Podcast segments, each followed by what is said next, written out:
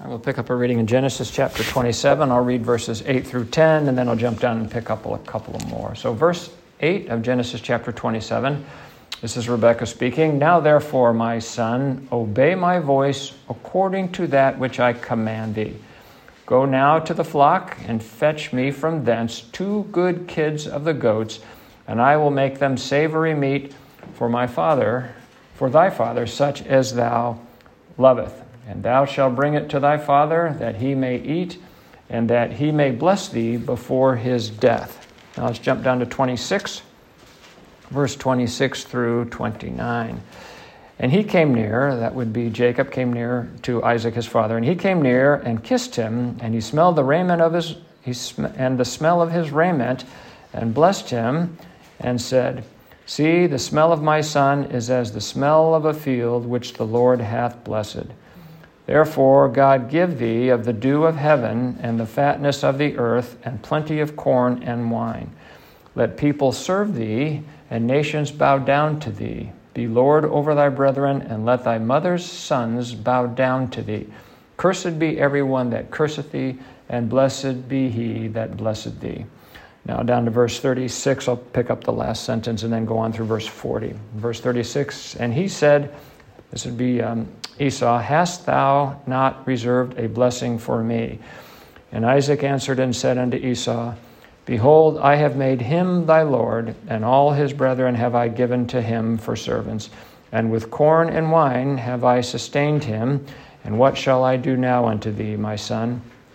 And Esau said unto his father, Hast thou but one blessing, my father? Bless me, even me also, O my father. And Esau lifted up his voice and wept. And Isaac his father answered and said unto him, Behold, thy dwelling shall be the fatness of the earth and the dew of heaven from above. And by thy sword shalt thou live, and shalt serve thy brother. And it shall come to pass, when thou shalt have the dominion, that thou shalt break his yoke from off thy neck. And all God's people said, Amen. Amen. Our Heavenly Father, our desire now is to see Christ and the work that he accomplished on the cross being an atonement for sin. And we pray thee, Lord, that you will open this up that we might see this from Genesis chapter 27. In Jesus' name we pray. Amen. Well, last week, as I'd mentioned, we had read the entirety of Genesis chapter 27, and um, it's a rather strange um, series of events that took place there where Jacob is told by his mother to impersonate his uh, brother Esau we read that Esau was loved of uh, Isaac and that Jacob was loved of uh, Rebekah. And so we saw some peculiarity in that, which we're going to develop a little bit more today. Um, but a strange thing that she would tell him to go get some kids of the goats and essentially dress himself up to look like his brother and then come before his father Isaac and receive the blessing. So, um, just a brief review of that, but um, we're going to dig into it a little bit deeper and look at some another factor with respect to those two kids of the goats. Um, so last week we looked at the big picture there in terms of what happened in Genesis 27.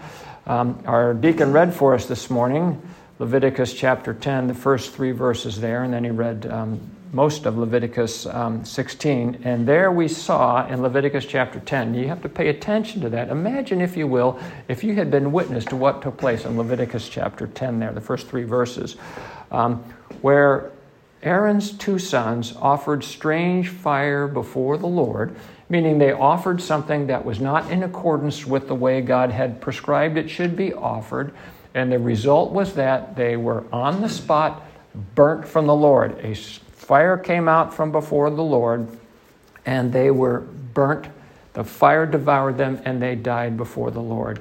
And Aaron, as you can see, as we read, kept his peace.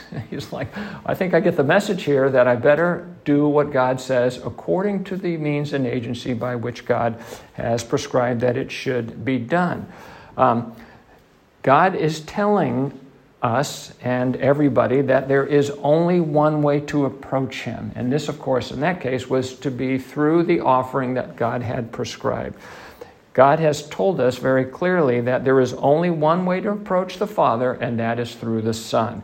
Approach any other way, and you will be cast into the lake of fire and suffer the effects of the second death.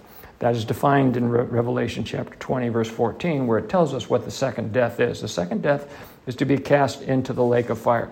Jesus, who is God incarnate, Jesus in whom all the fullness of the Godhead dwells bodily, said very plainly, I am the way, the truth, and the life. No man cometh unto the Father but by me. Very clear, and the lesson is set forth right there in Leviticus chapter 10 that you're going to do it this way or you're going to die. You will approach me by the methodology that I have prescribed through the priest, through the offering, um, all of which typify Christ, which we'll see later. If you don't do it that way, um, you're toast. And that was the main point of last week's ser- sermon. Rebekah told Jacob to obey her voice according to that which she commanded him. It was to be done exactly, Jacob was to do exactly what um, Rebekah had told him. He was told how he was to approach the Father that he would receive his blessing. In Leviticus chapter 16, verse 2 and verse 13, it says this twice in Leviticus 16. God warns Moses that the high priest will die if he does not follow God's instructions. You will do it this way. Verse 2, that he die not. Same thing in verse 13. Do it this way, that he die not. So there's a little bit of pressure on Aaron that he would follow the prescription um, that God had given Moses in terms of what he should do his two sons had been consumed by fire by the Lord and killed on the spot. So I'm sure he was paying attention when Moses gave him the instructions about how God would be approached, as all men should when Jesus says, I am the way, the truth, and the life. No one cometh to the Father but by me. So we should appreciate that only through Christ can God be approached, that we would receive the blessing. So that was the first lesson we learned last week. The second lesson uh, that we learned last week, second major point, was that all things work together for good to them that love God, to them who are the called according to his purpose. Now, we saw last week that this whole process was steeped in sin.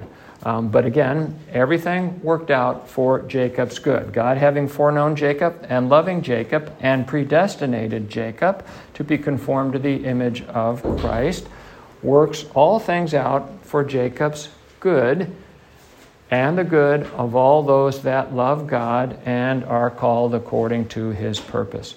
So that means what happened in Genesis chapter 27 worked for Jacob's good it worked for Isaac's good. It worked for Rebekah's good.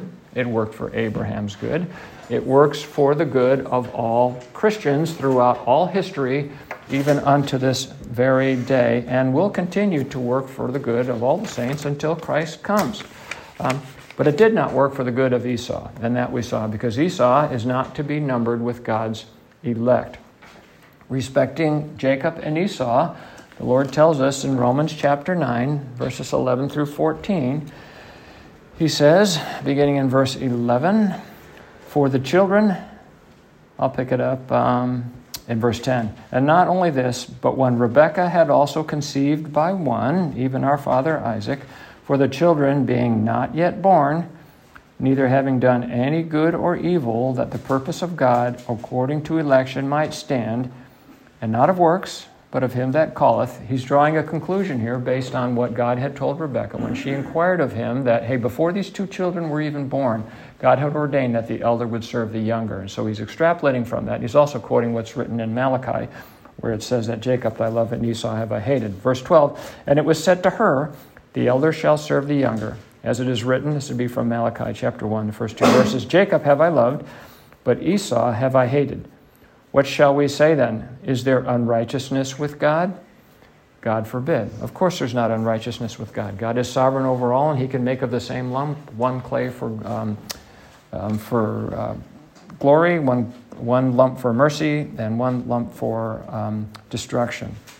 So, with an understanding of what is written there in Romans chapter 9, uh, we review again what it says in Genesis 25, verses 22 and 23. It's speaking about the children that are within Rebekah's womb. And the children struggled together within her, and she said, If it be so, why am I thus? And she went to inquire of the Lord. And the Lord said unto her, Two nations are in thy womb, and two manner of people shall be separated from thy bowels. And the one people shall be stronger than the other people, and the elder shall serve the younger. So God is laying forth what um, should be the expectation for these two sons of, of Rebekah. He's giving a, he's, she's receiving prophecy in terms of how this would go, and then, of course, in the book of Romans, we get the spiritual truth that is set before us here so that we can appreciate the doctrine of election.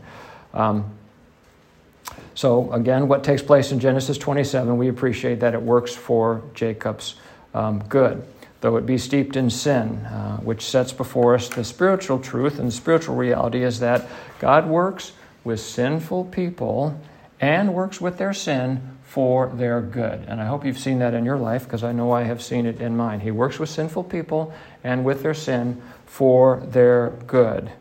Now, what we might mean for evil God means for our good. You'll recall that when Jacob's son, he hasn't yet been born yet, but when Joseph is sold into Egyptian slavery, but after he's been lifted up to, as the prime minister of Egypt, he says to his brothers, not once but twice, what you meant for evil, God meant for good. So God worked through the sinful people and their sin to um, provide for the um, deliverance in terms of suffering, of surviving through the um, famine for um, Jacob and his entire family. So it proved to be for their good, though they meant it for evil. An example of how God works with um, the human through human agency to um, effect that which is good for his uh, people, the ones whom love him and the ones whom are called according to his purpose. Now, the taking and the slaying and the crucifying of uh, Jesus the Christ um, who is, as I said before, God incarnate, was obviously meant by men for evil, and yet it was meant by God for our good. For indeed, the whole Old Testament prophesied that that very thing would happen. And in Leviticus 16, you can appreciate why it happened and what it was supposed to effect through um, his death. So it was meant for evil by men, and yet was meant by God for our good, and indeed it was for our good. So, for by the death of Christ, we who believe on the Lord Jesus Christ are reconciled to God and draw near to God, our sins covered by his death, by whom we receive the atonement. Now, that's a mouthful, and on your sheet there, I actually covered four different scriptures to make that statement. So I'm going to read it again. For by the death of Christ, we who believe on the Lord Jesus Christ are reconciled to God and draw near to God, our sins are covered by the death of Christ, by whom we receive the atonement. And all of these things are set before us here in shadow and type and allegorically in Genesis chapter 27. So last week we saw that Jacob represented all the elect, and Isaac represented God the Father, and, Rep- and Rebekah represented the Holy Ghost, whose commandments must be followed exactly if Jacob would approach his father and receive the blessing reserved for the firstborn. Jacob was dressed up like Esau, the firstborn, and went into his father and received the blessing. In this context, Esau represents Christ, who is the firstborn of every creature. He's the first begotten from the dead, and he is the firstborn in the context he has by he has the preeminence of all things. So the lesson that is taught here, as I said last week, is if you want to go to God the Father, you must look like Christ. You must be conformed to the image of Christ, which is what Jacob does when he follows his mother's instructions to the letter. In Hebrews 7:19 it says that it is by a quote better hope that we draw nigh unto God. Christ is that better hope by which we draw near to God. Absent the work of Christ, we cannot be near to God. And that is the truth that is set before us here in Genesis 27. I'm emphasizing the word near to God. In verse 21, of Genesis 27, Jacob is told to come near his father. In verse 22, we read Jacob went near to his father. In verse 25, the father tells his son to come near, and the son comes near. In verse 26, the father tells his son Jacob to come near and kiss him. In verse 27, the son came near and kissed the father. And so you have Three times in this section here, the Father tells the Son to draw near, and the Son, in fact, does draw near in obedience, helping us to appreciate God's purpose in the atonement that we should be united with God, blessed by God, in a loving relationship with God, drawing near to God the Father.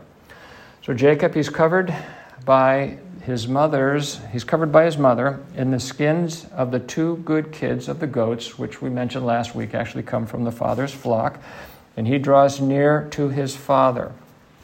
Now, in this context, Esau represents the non elect.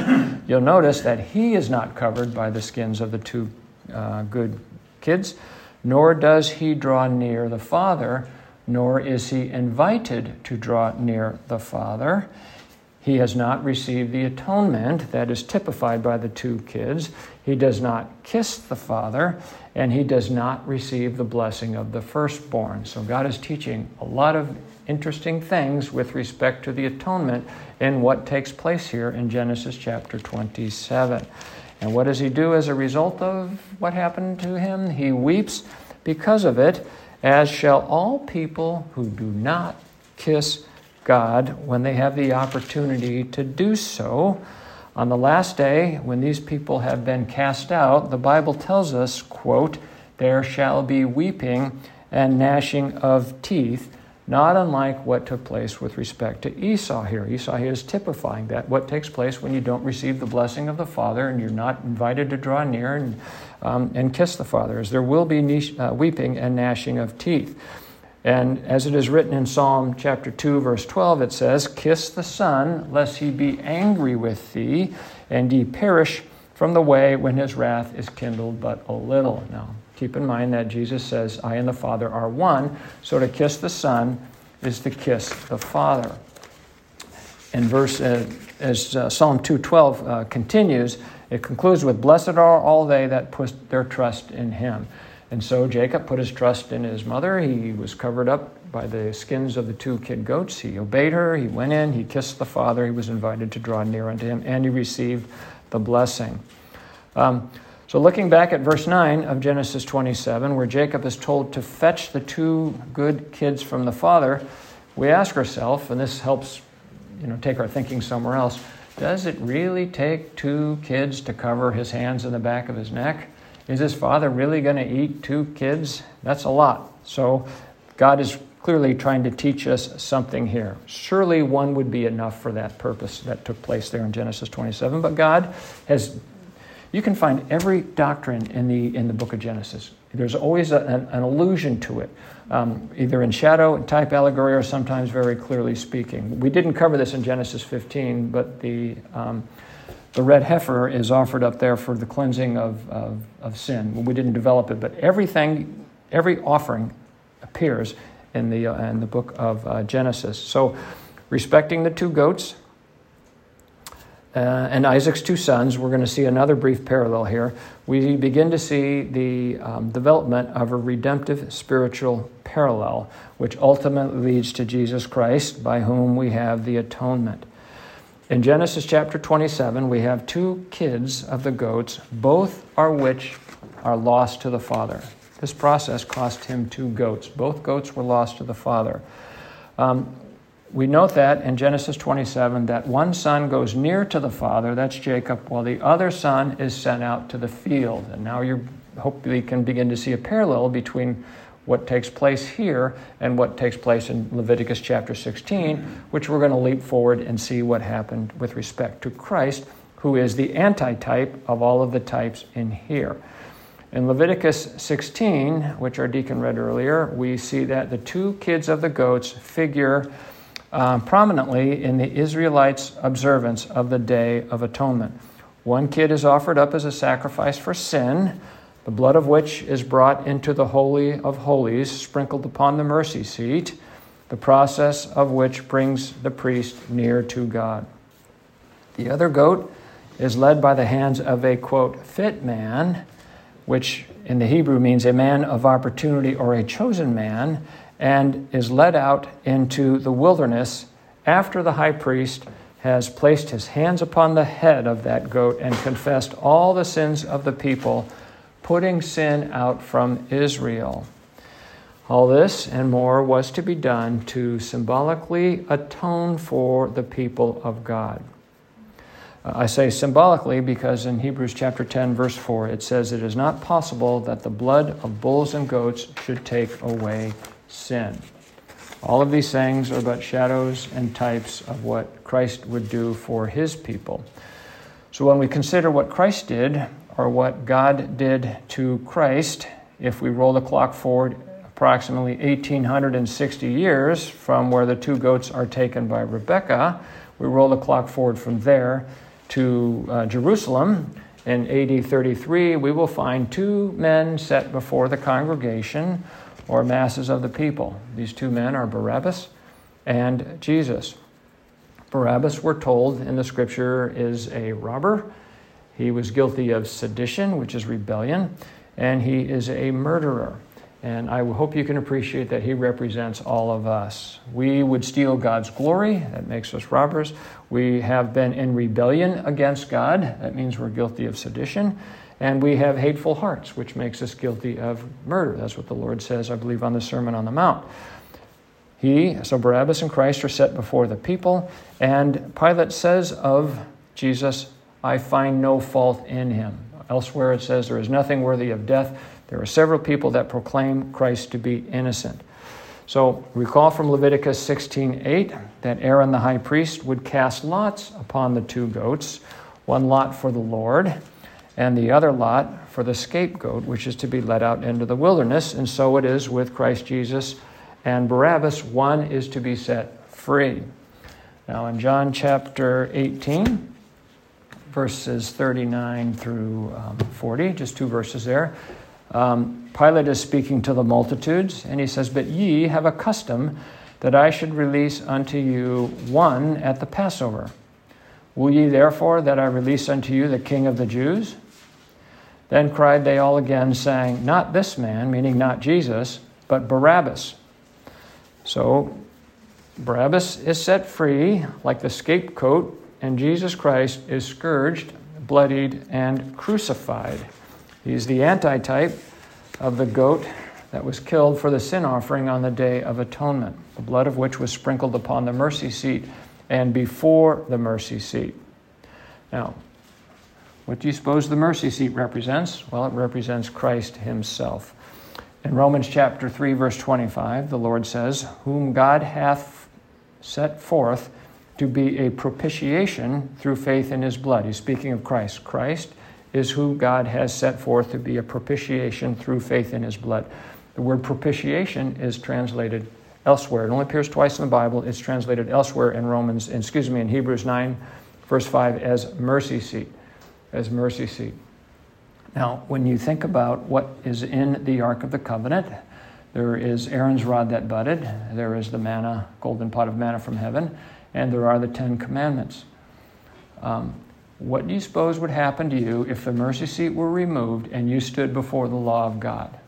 You will be slain. That is what happens in 1 Samuel chapter 6, verse 19. When the ark had been taken uh, by the Philistines, things did not go well for them there, so they put the, the Ark of the Covenant back on a cart. It was drawn by a couple of milk kine, and it, they uh, drew it back into Israel. And the people, the men of Bethshemesh, saw it, rejoiced, and removed the cover to make sure there was still the law, the Ten Commandments, the man, uh, pot of manna, and the uh, Aaron's rod that budded. So they opened it, they removed the mercy seat, and looked upon the law. And the scripture says that 50,070 men were slain by God.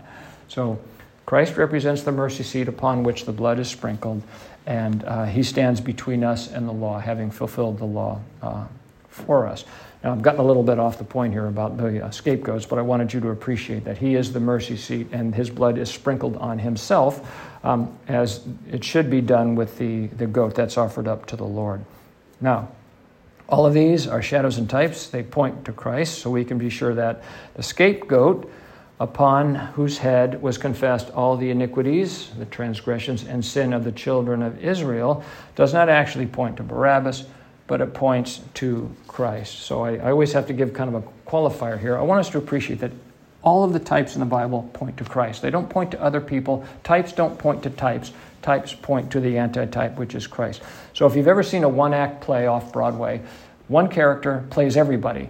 They'll go out, they'll change their clothes, they'll run back in, but it's the same person. So everything here, Barabbas um, stands in place of Christ until we can shift around and we can appreciate that Christ himself is a scapegoat.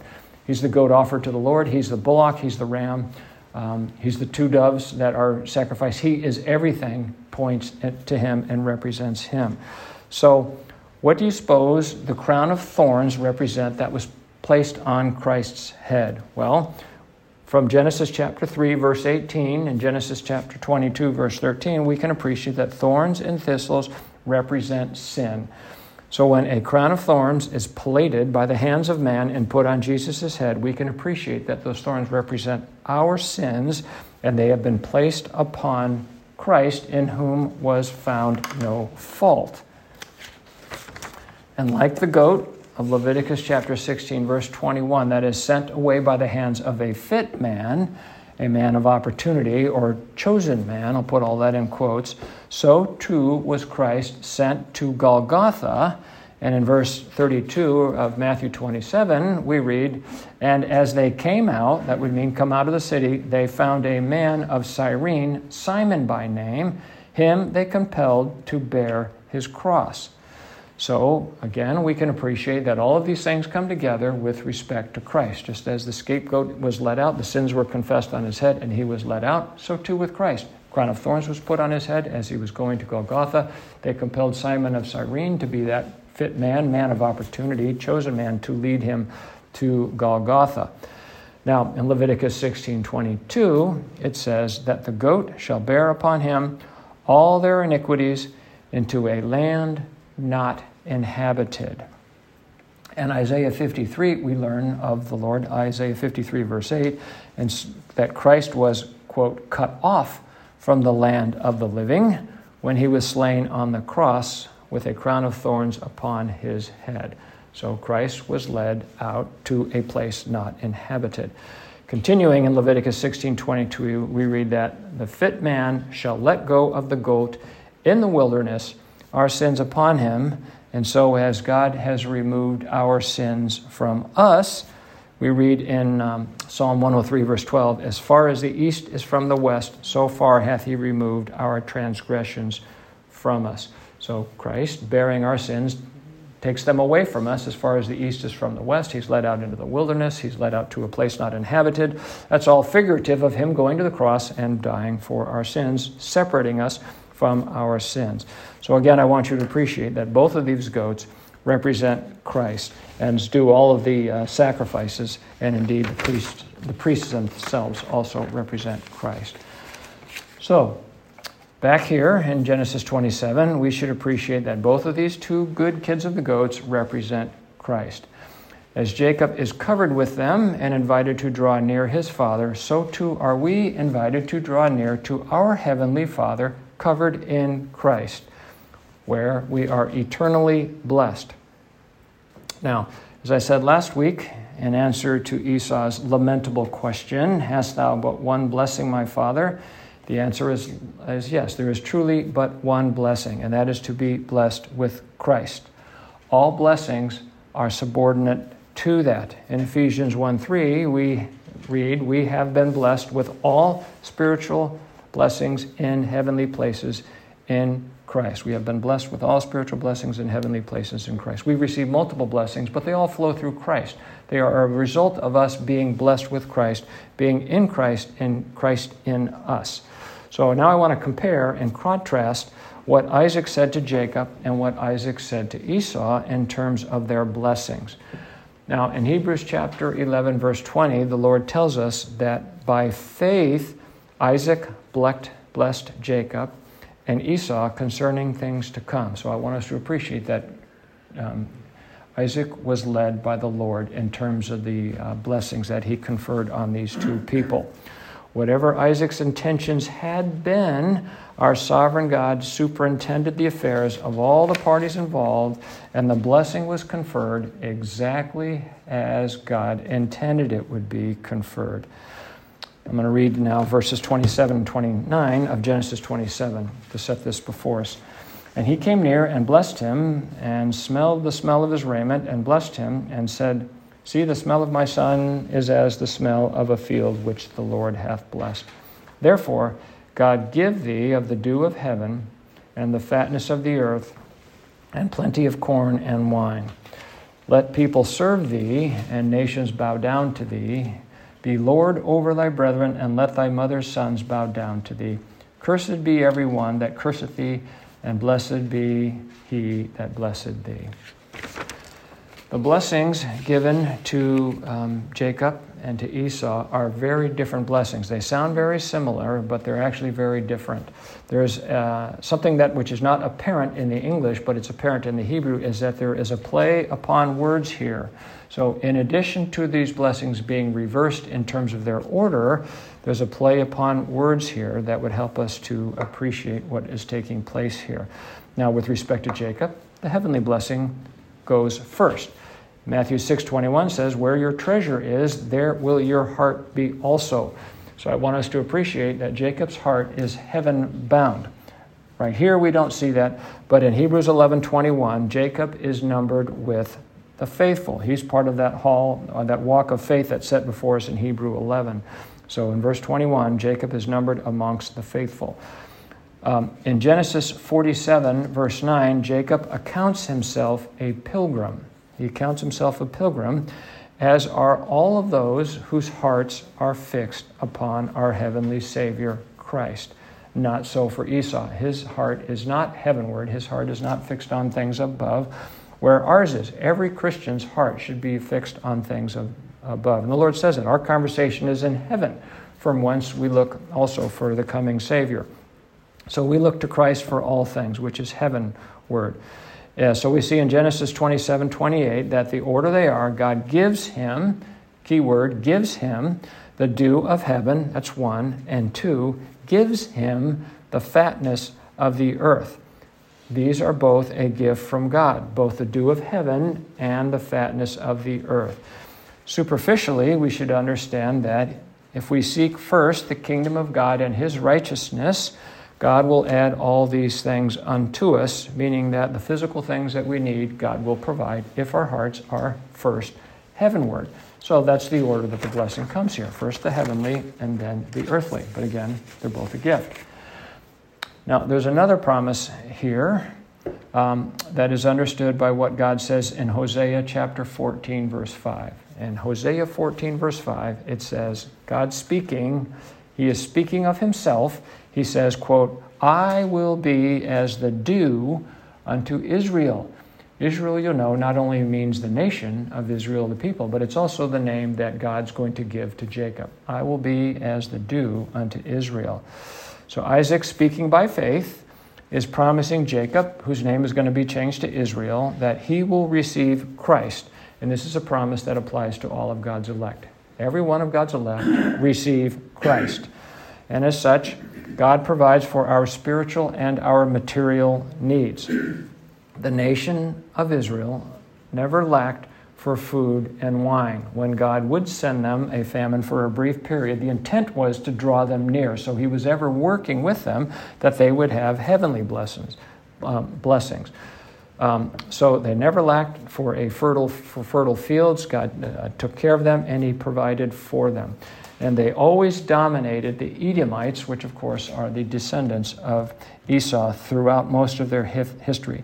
They were never subjugated by the Edomites, but rather received tributary from them, which is what the Lord says here in verse 29 that they are going to be subject to um, uh, the Israelites.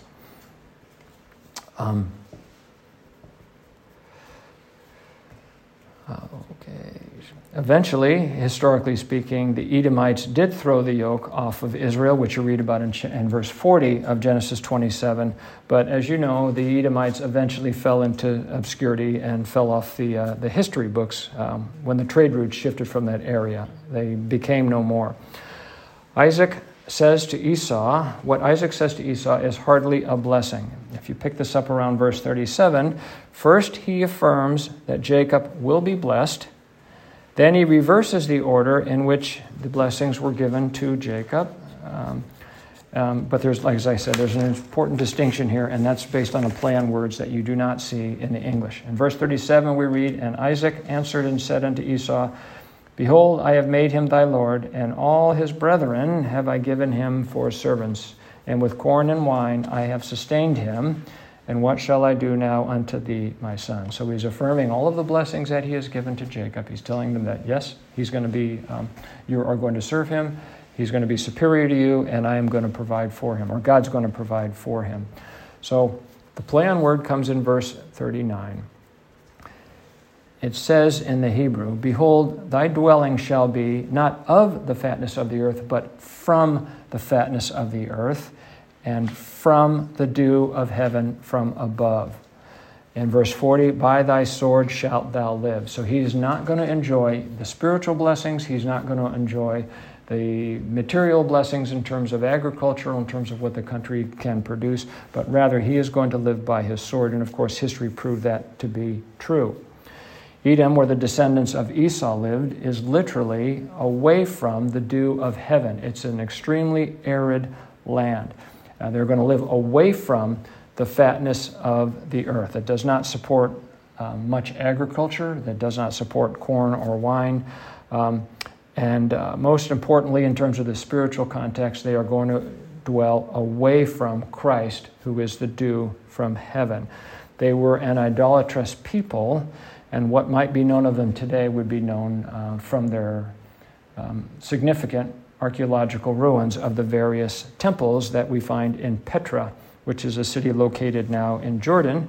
And if you saw the Indiana Jones um, and the Lost Crusade, when they were looking for the Holy Grail, they had wonderful uh, film footage of those um, temples in Petra, literally carved directly into a, into a cliff.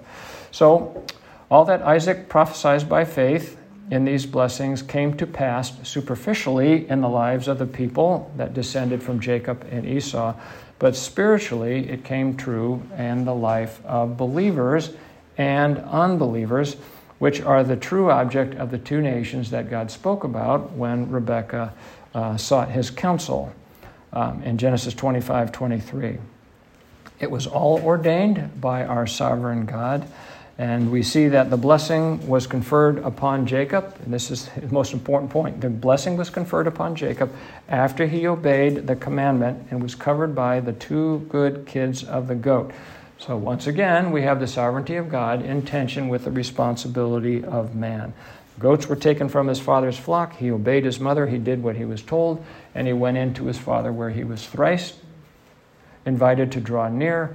Three times he drew near and obeyed, and he kissed the Father. So, all of that takes place there in Genesis 27, helps us to appreciate that Christ is the atonement for man. He's the agency and means by which we are reconciled to God and because he was obedient to the Father, he accomplished everything that um, God had intended him to accomplish in terms of our reconciliation with God.